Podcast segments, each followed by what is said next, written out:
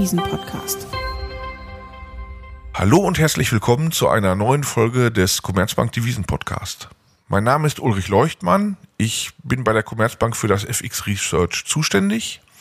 Und heute ist bei mir ein Gast, Yannick Hertel. Hallo Yannick. Hallo Uli. Ja, schön, dass ich da sein darf.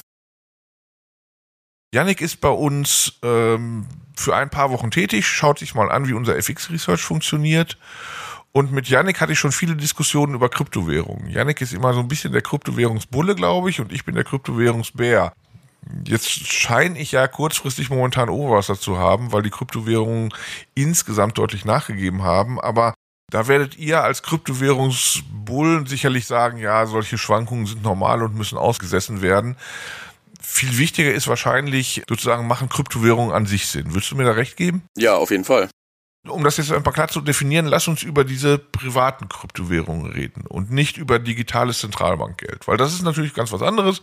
Das ist ja nur eine andere Form des jetzigen konventionellen Geldes. Aber diese Kryptowährungen, über die wir reden, also Bitcoin und andere, das ist natürlich eine andere Qualität, weil das ja nicht staatlich gesteuert ist. Natürlich ist es so, dass wir in der Geschichte immer wieder und sogar in größten Teilen der Geschichte gesehen haben, dass Geld eine private Angelegenheit war. Dass es nicht von staatlichen Institutionen begeben wurde, sondern von privaten Banken oder anderen Institutionen. Wie siehst du das? Sollte Geld lieber vom Staat ausgegeben werden oder sollte das lieber eine private Sache sein? Ja, also im Endeffekt bin ich da gar nicht auf dem einen Extrem oder dem anderen. Es muss ja nicht entweder oder sein. Man kann ja auch quasi eben beides irgendwie haben, was ja jetzt sich ein bisschen meiner Meinung nach zu etablieren scheint, weil natürlich hat es viele Vorteile, wenn Geld staatlich ausgegeben ist, es eine zentrale Institution gibt. Das hat sicherlich sehr, sehr viele Vorteile, aber genauso haben eben Kryptowährungen, also privates Geld, sehr viele Vorteile. Also natürlich gibt es erstmal generell den Vorteil von der Kryptostruktur mit, ja, dass man eben Sachen programmieren kann, Smart Contracts etc. Aber das gibt es ja fairerweise nicht nur bei den privaten Kryptowährungen, das könnte man ja auch bei anderen, zum Beispiel eben bei digitalem Zentralbankgeld etablieren. Deswegen will ich da jetzt auch gar nicht groß weiter drauf eingehen. Aber privates Geld hat natürlich diesen riesigen Vorteil, was man immer sagt, dass es eben dezentral ist. Es gibt also nicht eine Institution, die das Ganze eben steuert und gegebenenfalls auch Fehler machen kann. Sie kann natürlich auch vieles richtig machen, aber sie kann eben eben auch Fehler machen, die auch in der Vergangenheit eben schon zu heftigen Wirtschaftskrisen geführt haben oder diese zumindest unnötig in die Länge gezogen haben. Und dadurch, dass eben Kryptowährungen dezentral gesteuert werden, dass alle zusammen ja mehr oder weniger entscheiden, was quasi passiert, ist es eben nicht abhängig von einer einzelnen Institution oder auch nicht abhängig von einem einzelnen Land, weil die auch ganz global gleichzeitig existieren, im Gegensatz zu anderen Währungen. Und deswegen ist auf jeden Fall meiner Meinung nach eine sehr gute Idee, jetzt mal dieses staatliche ähm, Monopol hier ein bisschen herauszufordern und da ein bisschen, ein bisschen Wettbewerb einzubringen. Also die Welt, die dir vorschwebt, ist eine, in der verschiedene Währungen miteinander konkurrieren. Staatliche Währungen, private Währungen wie Bitcoin. Und das Publikum sucht sich immer die Währung aus, die gerade am besten funktioniert? Ja, beziehungsweise die eben für das Publikum in dem Fall dann eben am besten geeignet sind. Das ist ja nicht so, dass man generell sagt, es ist immer diese Währung oder immer diese Währung besser. Aber im, im Grundkonzept eben schon so, dass man sagt, man hat eben dann die staatliche Währung, die auch sicherlich im Alltag die am besten zu verwendende ist, dass man sich, wenn man seinen Kaffee oder sowas kauft, dass man dann natürlich in, auch in Zukunft meiner Meinung nach wird man es mit Euro oder Dollar machen, dass man aber, ähm, zum Beispiel auch wenn es darum geht, wo legt man sein Vermögen rein, dass man dann eben nicht einfach nur sagt, okay, ich kaufe mir jetzt entweder irgendwie Wertpapiere oder ähnliches oder ich lasse es halt Cash als Geld rumliegen, dass man sagt, okay, welches Geld nehme ich dafür? Welches ist besser geeignet? Manche sind vielleicht volatiler, dafür haben andere den, den Vorteil. Also ich denke nicht, dass man da unbedingt sagen kann, man nimmt einfach immer das Beste, so einfach ist es nicht, sondern dass sie vielleicht auch andere unterschiedliche Funktionen erfüllen, was ja dann eben auch rechtfertigen würde, dass mehrere parallel wirklich gibt. Ja, aber ist das nicht ein Problem? Also, wenn ich mir jetzt vorstelle, in der Welt, die du mir beschreibst, habe ich was gespart und will das anlegen für ein paar Jahre, weil ich es in ein paar Jahre nicht brauche und dann brauche ich das irgendwann in meinem Lebenszyklus später.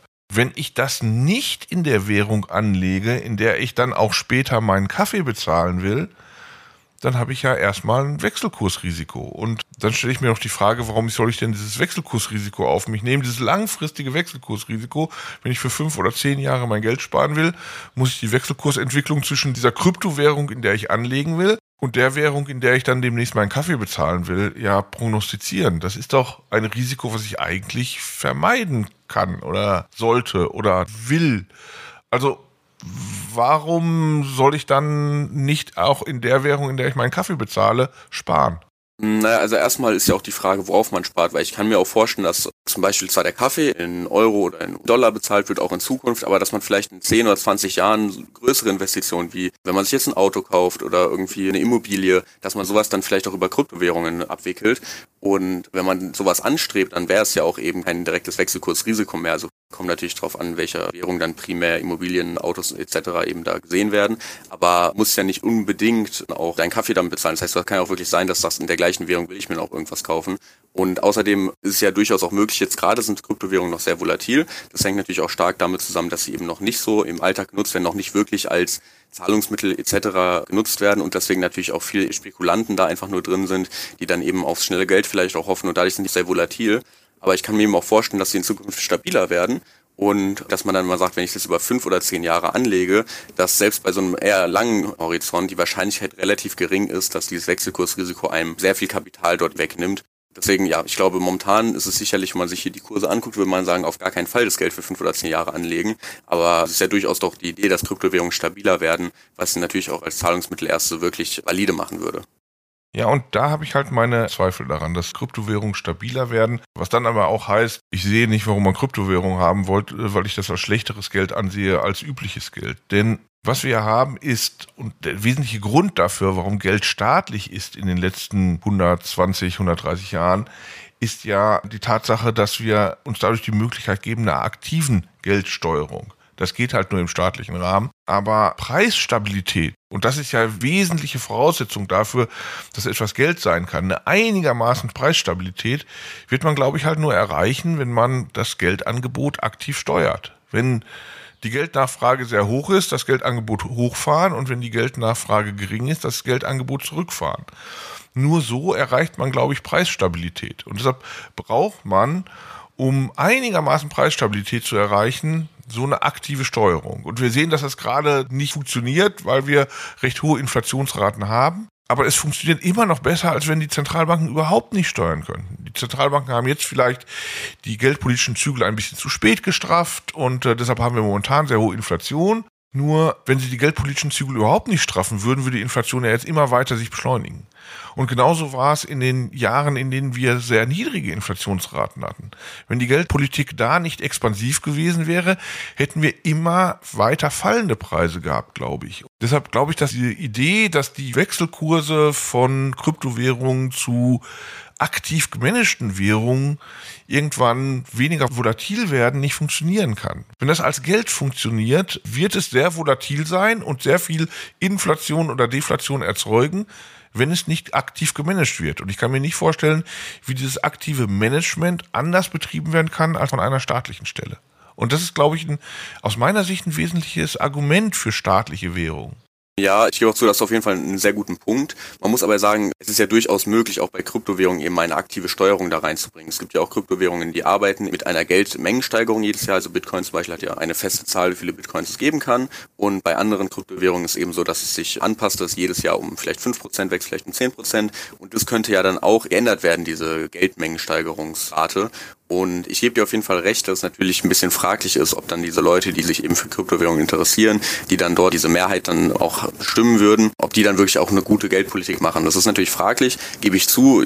Ich kann es auch persönlich nicht einschätzen. Es ist ja auch die Frage, wer quasi in den nächsten Jahren sich anfängt, dabei Kryptowährungen stark reinzugehen, ob es vielleicht irgendwelche Leute sind, wo man sagt, okay, die machen vielleicht wirklich dann eine gute Geldpolitik oder irgendwelche Leute, die davon keine Ahnung haben. Aber es ist ja nicht grundsätzlich unmöglich, auch bei Kryptowährungen zu sagen, dass man eben eine aktive Geldsteuerung hat. Und dann gibt es vielleicht auch Kryptowährungen, bei denen wird es dann nicht gemacht. Die sagen, wir haben einfach jedes Jahr eine Geldmengensteigerung von 5% oder gar nicht wie bei Bitcoin. Aber vielleicht etablieren sich ja auch eben Kryptowährungen, wo dann wirklich, ja, die damit werben, dass sie eben im Kollektiv zusammen versuchen, wirklich eine Preisstabilität herzustellen. Ob das dann klappt, ist natürlich eine andere Frage. Aber ich fände es ein bisschen vorschnell jetzt zu sagen, dass es generell nicht möglich wäre, wenn es nicht vom Staat kommt.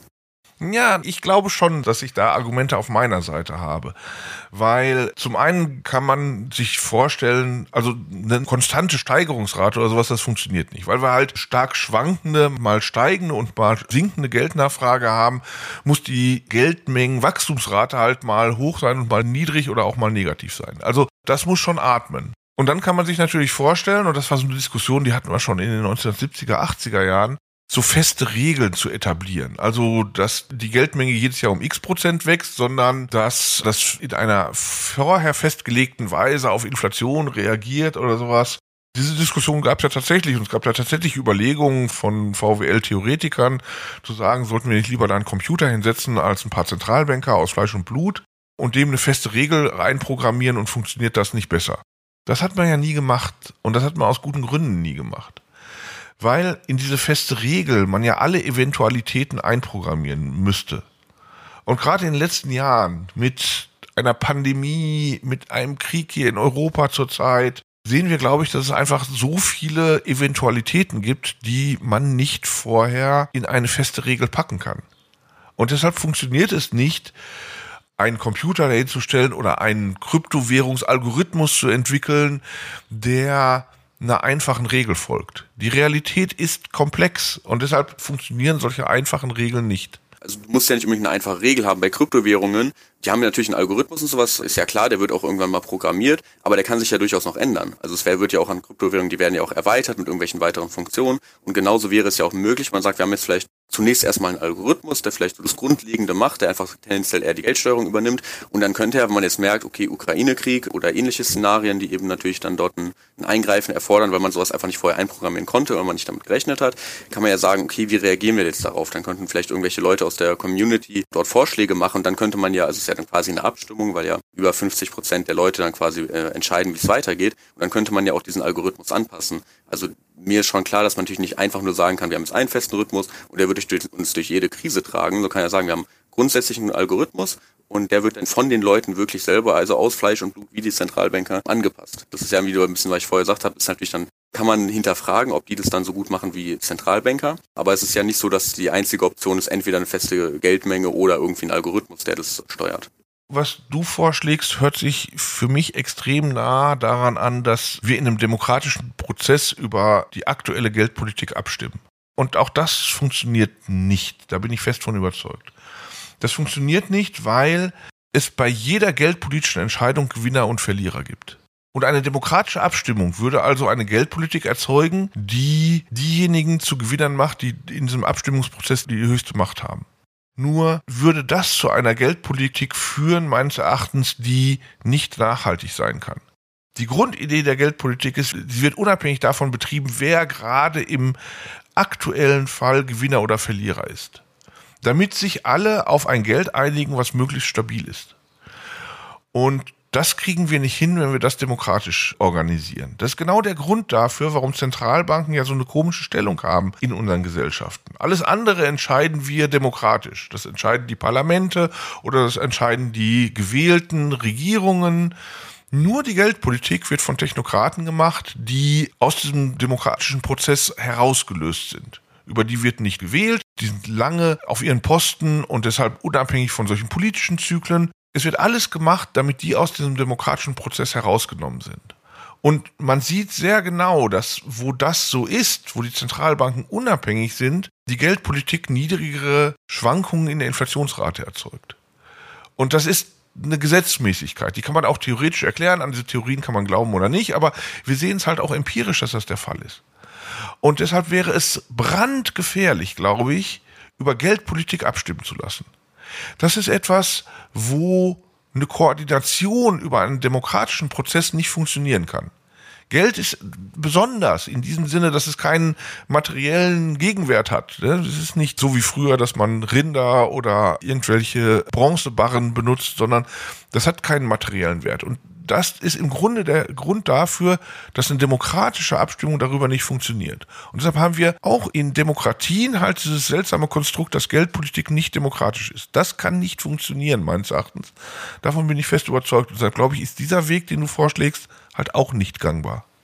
Das würde aber ja unterstellen, dass die Leute dann einfach, wenn sie dann abstimmen würden, quasi nicht langfristig denken. Weil wenn du sagst, okay, die Geldpolitik, die Leute wählen würden, wäre insgesamt schlecht, die wäre nicht nachhaltig, dann würde es ja auch dementsprechend auch nicht für die Leute, die zunächst erstmal als Gewinner dann vielleicht aus dieser, dieser einen Entscheidung dann herausgehen, würde ja auch für die dann langfristig nicht gut sein. Wenn aber alle Leute langfristig denken, dann müsste es doch doch funktionieren, oder nicht?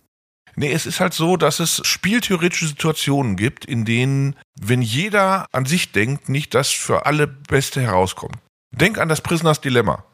Wenn jeder dort rational handelt, kommt man zu einer Pareto nicht optimalen Lösung. Und genauso ist es mit der Geldpolitik. Es gibt Situationen, in denen nicht über Marktprozesse oder über demokratische Prozesse wir zu Pareto optimalen Lösungen kommen.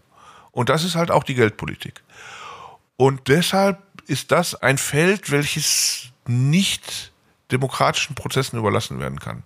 Und deshalb brauchen wir halt entweder eine Regel, mit der die Geldmenge nach einem vorher festgesetzten Algorithmus wächst. Das muss nicht konstant sein, aber dann hat man halt das Problem, dass auf unvorhergesehene Ereignisse nicht reagiert werden kann. Oder man hat eine Institution mit Menschen aus Fleisch und Blut, die auf solche Ereignisse auch reagieren können die aber dann zentral gesetzt werden muss. Und das ist dann natürlich eine staatliche Aufgabe, weil die halt unabhängig davon agieren müssen, welche Gruppen in der Gesellschaft zu Gewinnern oder Verlierern einer bestimmten Geldpolitik werden. Und deshalb glaube ich, ist es intrinsisch eine staatliche Aufgabe, wenn wir eine einigermaßen optimale Geldpolitik haben wollen. Und ich beschäftige mich jeden Tag damit, auf die Zentralbanken zu schimpfen.